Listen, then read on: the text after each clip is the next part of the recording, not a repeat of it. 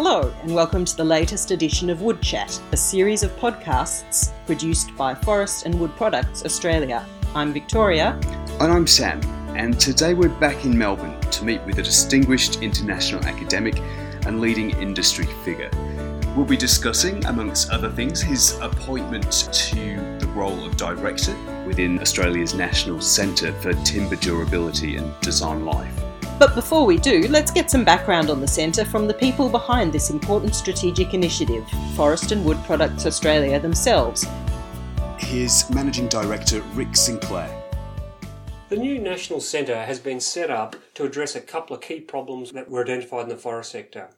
One is the issue that we've had a loss of key research capacity within the sector since the closure of the CSIRO divisions and some of the state agencies. This expertise provided some of the core uh, understanding and information around timber design life and durability.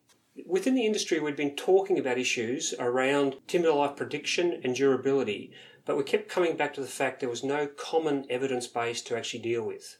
So we actually set up this centre in conjunction with uh, the University of Sunshine Coast, the Department of uh, Agriculture and Fisheries in Queensland, uh, and UQ because we wanted to actually put a new capacity in the sector that will help deal with the problems not only now but in the longer term. One of the key outcomes that we're hoping that this centre will achieve is a systems based approach to timber life predictability, uh, which designers, uh, specifiers can use to actually make sure that they're using the right wood in the right application with the right maintenance. This information has existed in a range of formats, design uh, guides, or other tools, but what we hope is that we can actually make this far more uh, interactive and building on some of the new climate change science, as well as some of the other new threats that are likely to come into the Australian environment. Interesting stuff. So, as we mentioned before, it's an exciting time for the Centre with the appointment of Professor Jeff Morrell as Director, currently Professor in the Department of Wood Science and Engineering at Oregon State University. Professor Morrell brings with him invaluable experience and expertise. His past research has focused on wood preservation, uh, on which he's published over 300 peer review papers. He's also former president of both the American Wood Protection Association and the International Research Group on Wood Protection.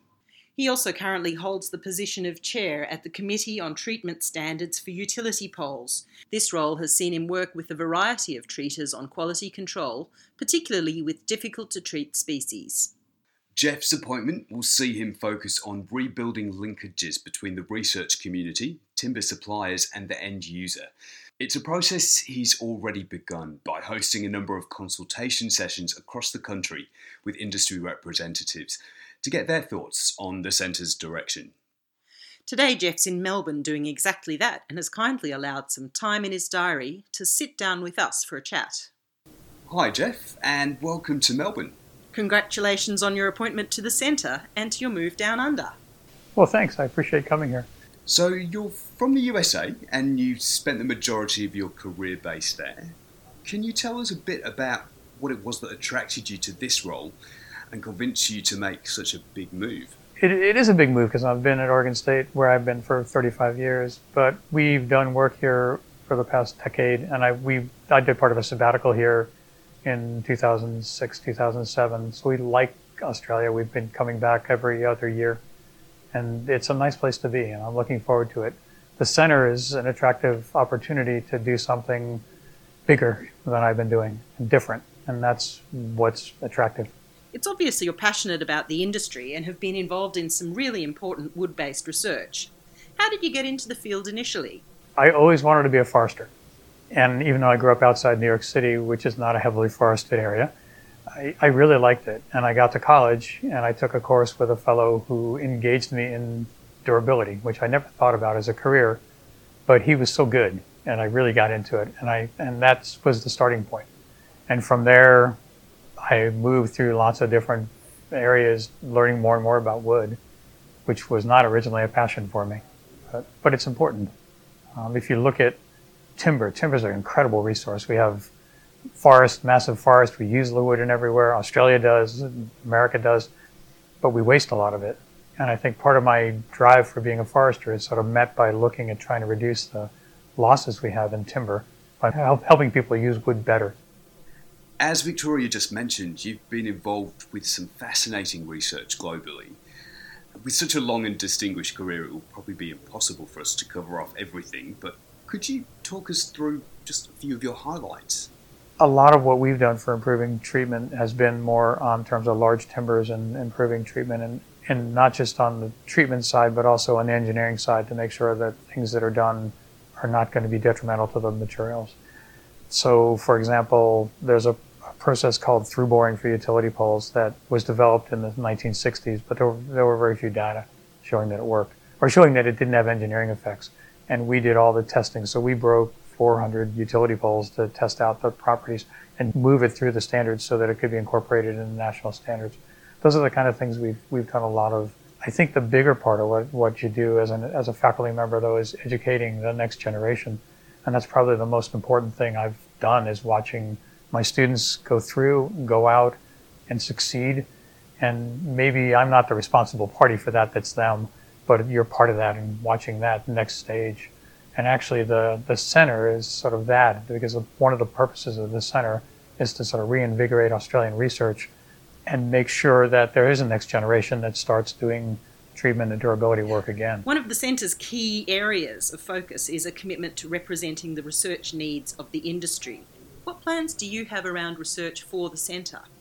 So I, I think as far as the centre goes, the the first phase of this is going to be more exploratory. I, I have a I understand the American system. I, I have a vague understanding of the Australian system.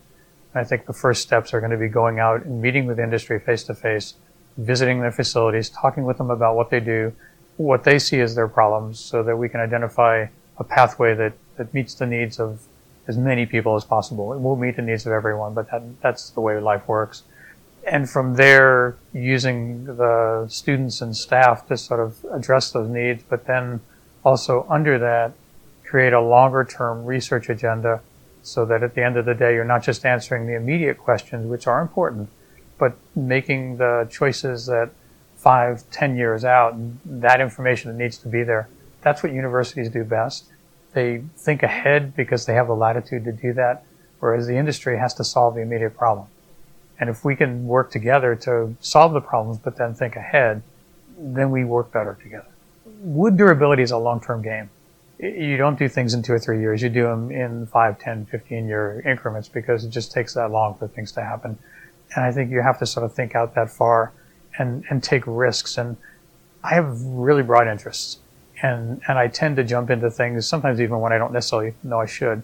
But I, I, I see myself I see this program working across disciplines, particularly with the engineering community. So I think that's a really important part of this is getting engineers and architects on board to understand wood as a material, and and part of the research program has to do that as well. And so some of the partners, University of Queensland is a good example of that. They would be a, a really good, strong engineering partner in, in the system. Um, those I want to reach out outside of Queensland too to make sure that I, that I touch other universities. That's going to be a learning, a bit of a learning process. So I think one of the things we want to look at is we talk about chemical treatments, which everybody assumes is durability, but durability is much more than that. Durability is design. Durability is understanding the materials and the species. Durability is about proper installation. Durability is about maintenance. And I think all of those parts are going to be parts of the center in one way or another um, Australia is blessed with a, a, fairly sizable number of naturally durable eucalyptus species that have really tremendous market potential. And part of the center is going to be looking at how those materials perform as well, not just not just the treated wood, because there's definitely a desire on some people's part to have naturally durable woods. So, do you have any specific strategies in mind around engagement? Money helps. But I, I think also going out and giving guest lectures to engineering uh, faculties and offering up lectures here and there just to get my face out there. I mean, I'm not that widely known here, and so I have to make sure I get out and meet people across the country. That will be part of the part of the initial phase of the center is to go out and basically talk to other university people and identify students who can come. One of my goals is I don't think everybody's every student's going to be Australian, but it makes more sense to recruit Australians to, to build this program because they're more likely to stay. And we've heard that you have some exciting plans around predictive models in particular. There, there are none. There are very few people who tried to do this on a national scale. Australia is one of the few groups that has, and the fellow who did who led the work, Bob Leicester, is now retired. He won a, a major international award for doing it because it was so innovative at the time. The the model itself is is actually not bad. It just needs it needs updating. It needs more data because of how it was built at the time.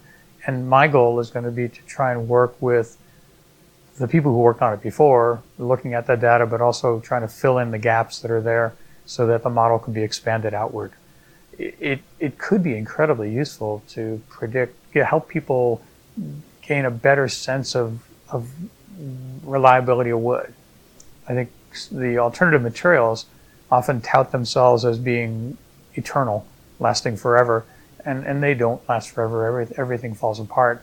But trying to get people to to see wood for, for the value and how long it can last, and making sure engineers and architects understand how to use it so it will last, are, are going to be part of that modeling system. Okay, so how would it be used, and what advantages could that bring for industry? So, uh, how would it be used? It, it, if if it's it really depend on how functional it is, and and whether in order to make it, it has to be meaningful to the engineering community. Otherwise, it's not going to be used at all. And right now, I don't think it's used to a great extent, and and that's partly because it's very limited in what it, its scope is. That's going to involve engaging the community to see what what they want to see out of the model. What are they? I mean, do they want to know when a build, how long a building is going to last exactly? Because I don't think anybody can do that. Do they want to know when it's going to have problems? Nobody can do that either. I think you have to understand the limitations and give the give them some parameters to work with it's a lot harder than it sounds. And, and I think that's why no very few people have tried it. So, what's the reasoning? What could some of the advantages be? One of the great advantages of wood is that it's renewable. We can always grow more, and and it has this green footprint. It's more or less carbon neutral.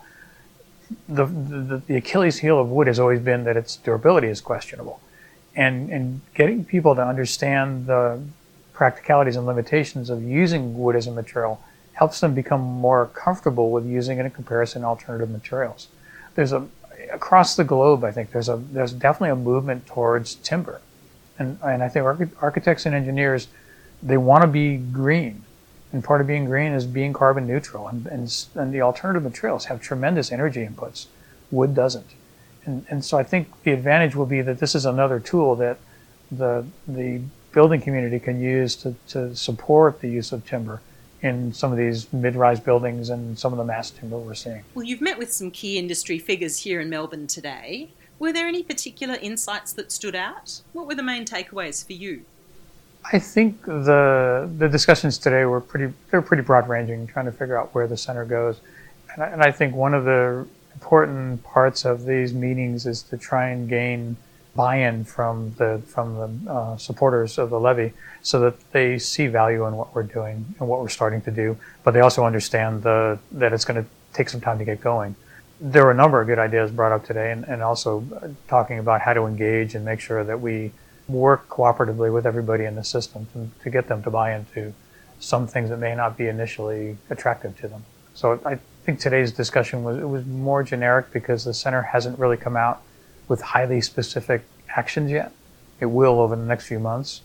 But the point here today is not to have those out there, but to encourage people to come up with different ideas that we may not have thought of. It certainly sounds like exciting times ahead. Are there any specific challenges that you could foresee? Well, I think the staffing will take a little bit of time to get people in. That'll be fine. Uh, we're negotiating for lab space in Brisbane that hopefully we'll we'll be able to get because it would be quite nice to have the facilities there. I think the biggest challenge for me is just going to be to get out and meet with people and get them to know me so that they feel comfortable talking to me about what they want to see. And if we do that initially, I think the center gets off to a good start. Um, I'm used to working with the industry. I've spent my entire career doing that. I'm comfortable, and, and I know some of the players here. I'm going to learn to meet a lot more, and that'll be kind of fun. I enjoy problem solving, so I think this is going to be a fun experience. So, you've obviously spent time working both in the USA and here in Australia. Can you yeah. tell us about any differences you've noticed when it comes to the way research is viewed and managed in the two different countries? Yeah, or even any similarities. There, there are actually a surprising number of similarities, and we, we have similar problems across the globe. It isn't just Australia, America, U.S. It's Europe and South and Africa as well. We generally don't use wood well. We generally don't do all the things we should to it, and that's a universal problem. We have many of the same issues with chemicals. We have many of the same issues of treating wood and difficulties of treating wood. There's a lot of overlap, and and I think that's why the potential for collaborating internationally is part of this, but also the potential to solve some of the problems here that, that have been addressed elsewhere makes it more interesting to do. Can you give us any examples of where those problems have been resolved?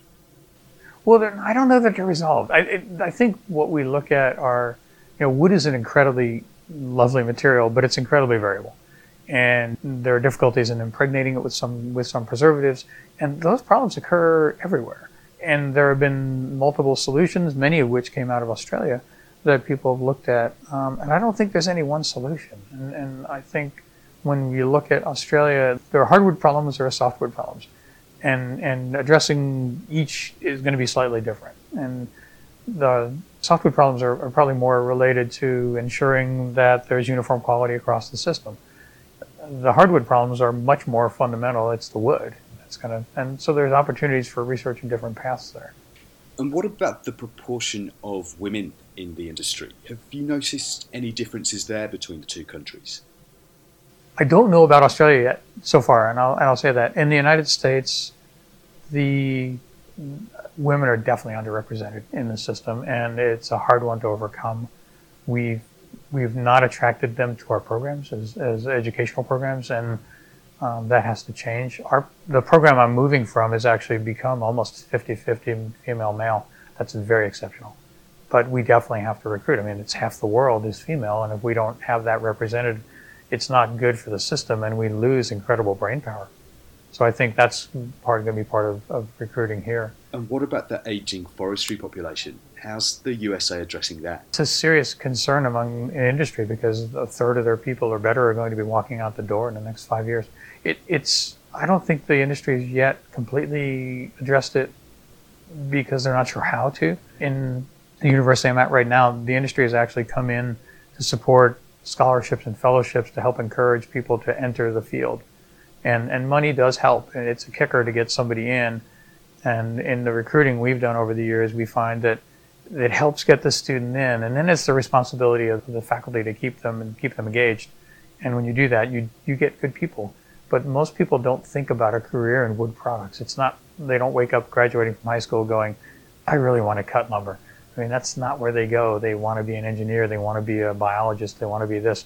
And, and the beauty of wood is I'm a biologist by training, and I work with wood. Wood's a material. We're material scientists and convincing the next generation that that's what they want to work in is, is going to be important. And you have to kind of convince them from the material point of view. What's the big vision? What do you personally hope the centre and its work will mean for the future of the industry?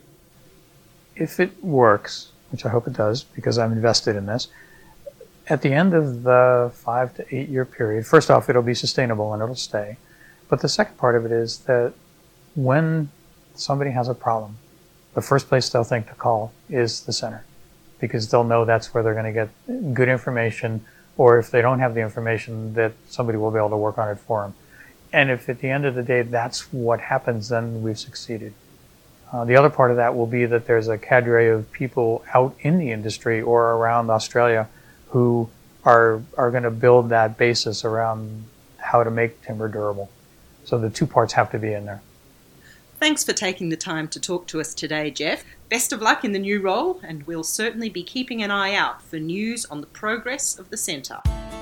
And that's just about it for today's edition, so make sure you join us next time for more Wood Chat.